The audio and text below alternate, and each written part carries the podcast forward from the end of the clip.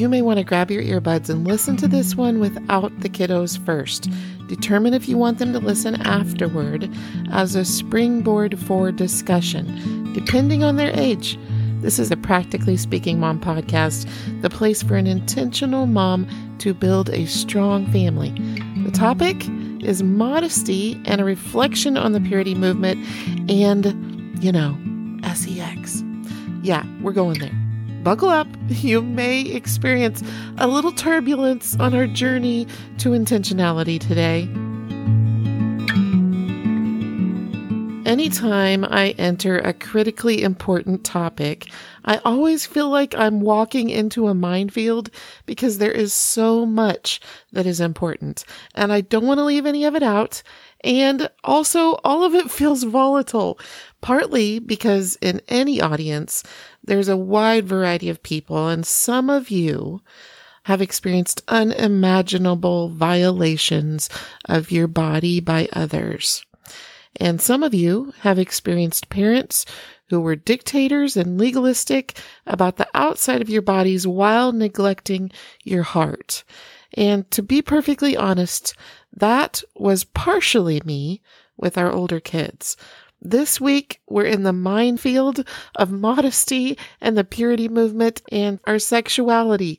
This is an especially precarious minefield because not only is it a critically important topic, but it's a hot topic. Hot topics are all the buzz. And these days, any hot topic that's getting primetime attention means that lots of emotions are being stirred up with a goal almost of pick a side and hate everything about the other side. And today is going to require you to lay down your side. And let's take a step back and look at all of this as objectively as possible. Now, let's take a look at some common phrases today. Body shaming, body positive, sex shaming, sex positive, boys will be boys. Or if you've got it, flaunt it. These are just a few of the phrases and concepts swirling around society today regarding modesty and sexuality. Now, in 20 minutes time, I can't adequately address this topic, which is why I have literally spent hours today trying to whittle this down to an amount we can tackle in one mom sized moment, which we all know is not very long because we mamas are zipping from one kid need to another with just a few bits of brain power left for growth in between, right? I know. So, this won't hit all the aspects of these topics, but I do hope that I present some additional angles for you to consider, and I hope I motivate you to take time and attention and prayer for this parenting issue on modesty and your child's growing view of sexuality, which, as I've said the last few weeks, it is a growing view because the world is giving so many messages. Now, I want to thank my daughter for her help with my perspective for this week's podcast. We spent over 40 hours of drive time. So we had lots of precious quality time for discussion and for fun. Actually, we took several of your ideas from the road trip discussion that we all had in the Intentional Mom Strong Family Facebook group a couple of weeks ago. Thanks for enhancing our vacation with your ideas we were able to download several online travel games, such as Are You Smarter Than a Fifth Grader? And Catchphrase and Family Feud, which that one required some filtering. Now, these and other of your ideas brought us many hours of laughter on our family vacation with our two youngest and our one oldest. Now, another post this past week in the Intentional Mom Strong Family group that brought some really great discussion was a post by Jama, who asked for everyone to share their perspectives and family rules regarding modesty. Thank you to all of you who participated in that discussion. When all of you listeners are finished listening to this episode, you should really jump over there to the group and read through that wisdom filled discussion. All of the moms had such important perspectives, and you all remained supportive and kind to one another, even if you had different views from one another. I just, I love it. Okay. That is so my vision and heart for the Intentional Mom Strong Family group that it would be a collection of mom life topics with lots of varied wisdom from all of you intentional moms. You all are the key to the function and mission of that group. So I do hope more and more of you will continue to contribute as we together create a valuable resource for intentional moms. So that post on modesty is actually where we're going today, as I said. We're covering, though, modesty and a reflection on the purity movement because I feel like they really go hand in hand in that some people who were kids during the purity movement, they are reacting in how they're parenting today. So I feel like we kind of need to look at it all and all of us take a step back and do some reevaluating here. Okay. So I would really love it if you are married, if you would listen to this episode with your husband too, because your kids need a united front on this. This is important issues that you should really be on the same page as much as you can about it your kids, both boys and girls and at every age, needs your guidance on this complex issue. They need to hear from you because they are definitely hearing from the world. I actually brought this topic up at home this morning again. and one of the girls said, Mom, do we have to talk about this all the time? To which I answered, we weren't talking about it yesterday and we weren't talking about it five minutes ago. And we probably won't be talking about it five minutes from now. But yeah, we'll be talking about it regularly because the world is pummeling all of us with messages about this topic and most of them are lies. And we need more truth going in our minds and hearts than lies. And how will we filter the lies if we don't get a constant diet of truth? That's what I told her. Then I proceeded with a couple minutes of quick dialogue and asking questions. Why so much? Well, one thing I've learned from recent conversations with my older daughters on this topic, as I, you know, I've got two older girls and three boys in the middle and then two younger girls. And so I'm still raising the younger two, mostly just the younger one. One of them is going to be a senior this year. But nevertheless, I'm still full time mama to two of these kids. And so I really love the privilege of having that feedback from my older two daughters and how I did things with them to affect um, the younger ones as well. And I just get more talk time with my girls. I, I, I also get some input from my boys, but more from my girls, I will say. Not that that's good. It's just the way it is. So some things that my older girls have said is that I should have been having way more dialogue with them. I needed to make the different uncomfortable topics more approachable because we just didn't do it a lot. I felt like it was a lot, but it was spread over years and and it was occasional. And so in retrospect in their minds, they feel like it hardly happened. So that tells me with these younger two that I need to do more. So let's look at one of the messages the world has been saying regarding modesty and human sexuality. The world is saying that body positive means show off your body, be proud of it, and flaunt it. The world is saying the same thing about sex, that sex positive means embrace our sexuality openly and limitlessly. Now, we can be body positive and sex positive while treasuring our body and our sexuality. We should have a positive view of our bodies. We should have a positive view of sex. Both our bodies and our sexuality are part of God's great creation of the human body. Made in his image, and our bodies and sex are designed to be an intricate part of the creating of a new life. And every life is sacred, both the procreation of life, which happens through sex, and the sustaining of it through breastfeeding. And so those parts of our body are sacred. What a glorious gift we possess as humans to play a role in the creating and sustaining of life. It's these treasures that we possess that deserve our treating our bodies and the bodies of others with honor and respect. We respect bodies by how we think about one another, how we talk about one another, how we physically treat one another, and also in how we dress. All of our life actions, attitudes, words should reflect the value we place on our own self and on others. What we wear is one aspect of that. It's not all of it, but it is one aspect of it. Now, let me interrupt where I'm at with modesty and take you for a minute over to the purity movement because I believe this all ties in together. I saw the purity movement as a belief that our bodies are sacred and that sex is sacred and that life is less difficult when we keep that mindset, which is also God's design for how life will function best. That to me is the purity movement in a nutshell. But then I went researching to see if, you know, I was finding the same things in my research. And there's a whole generation of people who view it different than that.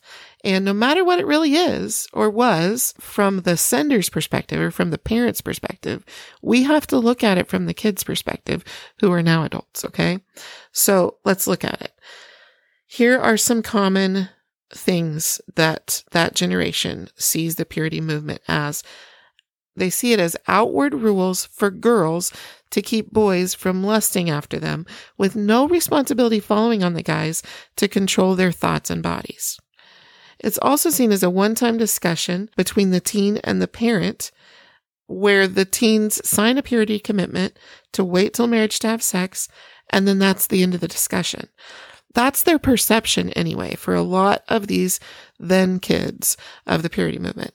That is a one time discussion to get them to sign on the dotted line, and then the parents can cross that parental duty off of their to do list permanently. So this generation feels that sex was discussed in a hush hush and even negative way, and that's the end of it. And this hush hush approach seemed to often be interpreted as sex is bad. And then these kids who would get married then took it into their marriage and had trouble in their marriage because of it. Trouble such as not feeling comfortable discussing their sex as a couple or seeing it as fine for the husband to lust after other women as long as he only had sex with his wife. That was a messed up perspective. And so three primary fault lines seem to have potentially formed within a lot of the then kids of the purity movement. Um, number one, that males can't control themselves, so it falls on the females alone to keep lust from happening. Now, again, I don't agree with any of these. I don't agree with any of these as principles, but if they were interpreted by some as this, then we need, as parents, to be looking at how can I not accidentally send that message to my kids? Okay. Number two, a scolding approach to modesty seemed to induce a sense of shame in them about their bodies. So being careful with our tone as we address modesty. And number three, because sex was only discussed in a don't do it context, it seemed to generate a negativity associated with sex that they found difficult to overcome once married. And so I brought this discussion then to my younger two daughters and, and began asking them some questions and just listened first. We have to listen and find out where our kids are at, find out what they're listening to, where they're getting their messages from, and how it's impacted their heart and how it impacts their perspective of all of these things. So we've got to be good listeners and we've got to do so prayerfully so that then we know how to communicate the next steps of truth to our kids.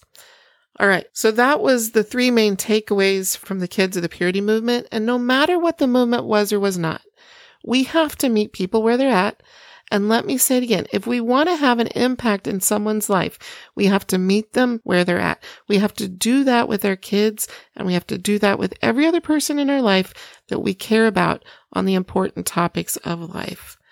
I could make this episode about just the parents in the purity movement. And I could say, well, and I, I will say I was one of those parents, but I did a modified version of it.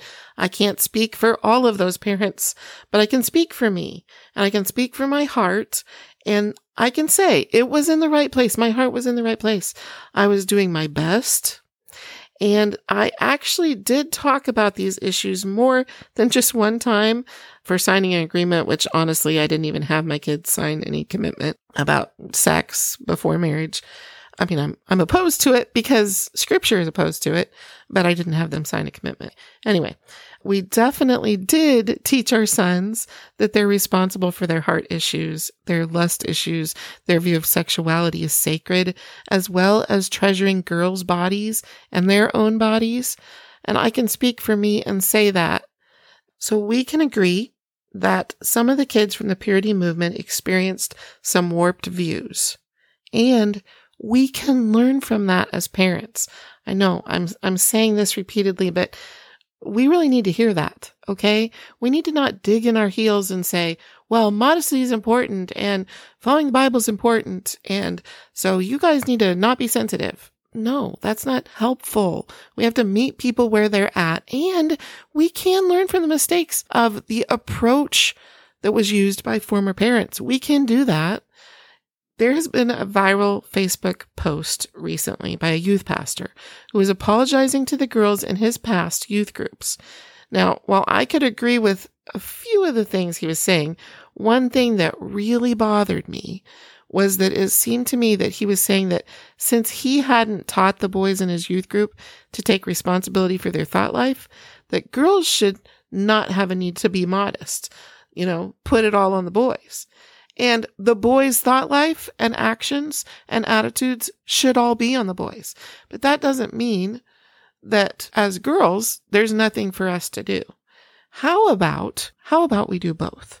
How about we teach our girls to treasure their bodies and we teach our boys to have self control and to treasure girls' bodies in every way and to treasure their own bodies and their own heart. All of it. All of it can and should be important.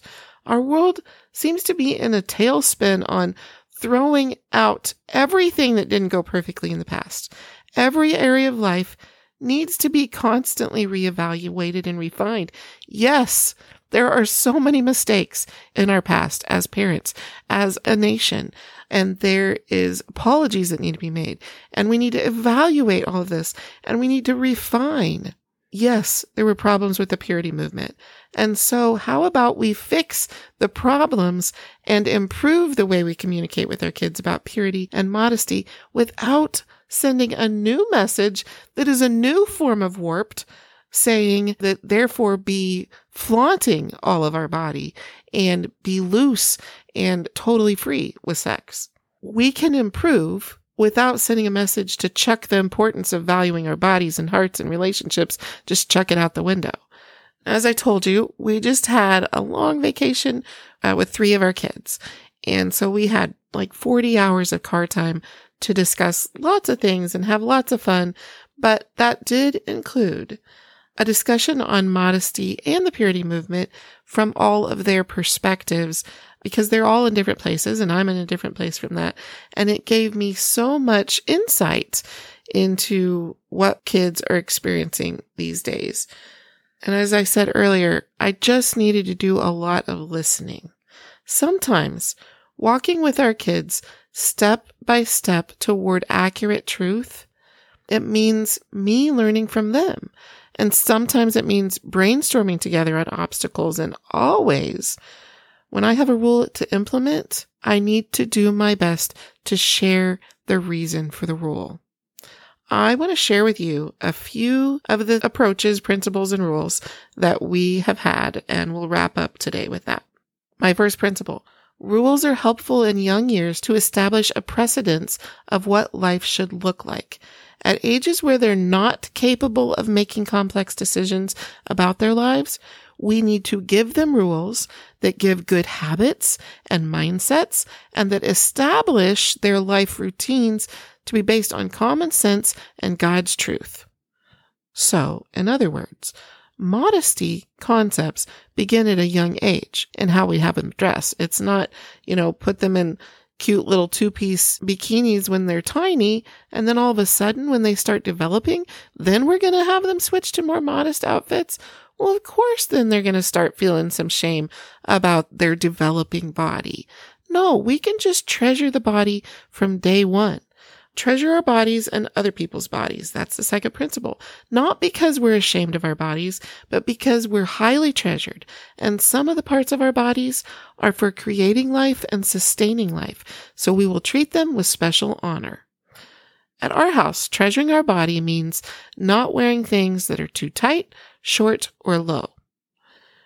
That doesn't mean baggy, loose, ugly. It just means being mindful of am I having a humbled and treasuring attitude about my body?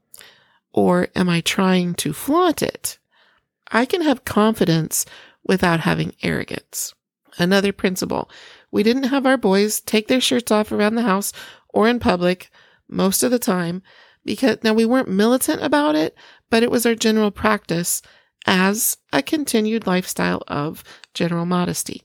Here's another one. We speak of marriage and procreation as sacred and wonderful. And I'll be honest, Rich and I are both extremely reserved people. So we didn't do a great job on talking enough with our older kids about sex. What we were trying to do better, and we're trying to do better with our younger girls about it. Now, we want our kids to be able to come to us about anything and everything. So we need to give them permission to do that and not make it awkward when they do. I need to be approachable and safe. Now we also have strong rules about keeping some inhibitions between the sexes. This is something I feel super strong about. Not talking in mixed company about private parts, about periods, about bathroom issues, about sex, and not objectifying people's bodies in the way we talk. Not letting our kids say that someone is hot or whatever the terms are today for sexy. Precious, treasured, honored. That's been our approach about the body. Body positive, yes, absolutely. So positive that we're highly treasured. Sex positive, absolutely. So positive that we see it as sacred, fabulous, and sacred.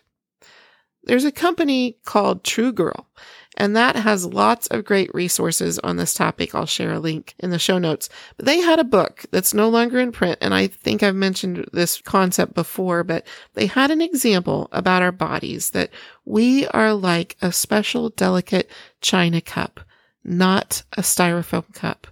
We aren't disposable and cheap. We are valuable. We should view ourselves that way and others should view us that way. And we should view others that way as well. We teach people how to treat us in every aspect of our lives. We do that in everything. No one else can advocate for you like you can. You determine how people are allowed to talk about you. You determine how people are allowed to treat you, demand things of you, or require things of you. You may disagree with me, and that's totally understandable, but I believe that one way we teach people how to view our bodies is by how we wear things and how we carry ourselves, both in our attitude and in our clothes. That's me. I don't want to flaunt. Flaunting our bodies to me is not the measure of how positive we view our bodies. And free sex does not equal treasuring sex. Free peeks at our body does not equate with treasuring our body. Yet the world says that if we're body positive, then we must flaunt what we've got. Well, I say no, not true. But I want you to know your kids are really being pummeled with that directly, not just subliminally, like totally being said that directly and even bullied almost to that degree. Now I'm wrapping this up, but to me, the Bible is the bottom line. Something has to be the baseline for my life and decisions. It can't be my feelings because those change based on my mood and the moment. Parents who fluctuate in their values have kids that are confused and feel unsafe as they never know what to expect. They feel lost without clear, confident guidance. The Bible provides my clarity and my confidence, which produces consistency in me in my parenting standards. The Bible says that looking on someone lustfully is wrong. At the same time, it also says not to cause someone else to stumble. I can do both. I can teach my kids not to be lustful and teach them to help those around them. It's not wrong to care. You're not responsible for someone else's life or lust problem. You are responsible for treasuring your body and for loving those around you and supporting them. We can do both. Okay, another principle within this butts and breasts. They arouse intense sexual feelings. Isn't it cool that the most sexual parts of our bodies is also the source of life, the creation of life, and the sustaining of life? Sex is sacred. The creation of life is sacred. The sustaining of life is sacred. Marriage is sacred. Sacred, holy, set apart. If you and your spouse, okay, I'm going to say something that's a little awkward feeling to say, but I'm going to because I feel like it's important with this topic. If you and your spouse are in a personal relationship with the God of the universe and you have passionate, fulfilling sex with your spouse, that is an amazing, sacred, spiritual experience. The longer you're married and the longer you deny the rest of the world and are united with just your spouse, the more amazing that sexual and spiritual experience becomes. We've been married almost 30 years. It'll be 30 years in May. And I can tell you that married old sex is more fabulous than young sex. We know each other more intimately. We know ourselves more thoroughly, and we have denied others longer and in more ways. We know and love God more deeply with age. Hollywood wants you to believe that free sex, casual sex, cheating sex is awesome. Well, I tell you that mature, monogamous, married, holy sex, that's out of this world. And there you have it. the day the practically speaking mom stepped out of her comfort zone to tell you the truth about modesty and purity movement and old sex. There's so much more to say, but we're out of time. So I will place some resources in the show notes for you. And I hope to talk to you about more of this in the future, but we're out of time today. So I want to hear from you. Share your thoughts, your rules, your principles that you use at your house. You can join in the discussion on the Intentional Mom Strong Family Facebook group. And please invite the moms in your life to join us there also. Let them experience the support of our community. And hey, hit the share button, my friends. Share this podcast with the parents in your life. And if you haven't, go to the practicallyspeakingmom.com website to register for my Monday email list to receive the podcast and blog post in your inbox every Monday. I'll see you next week.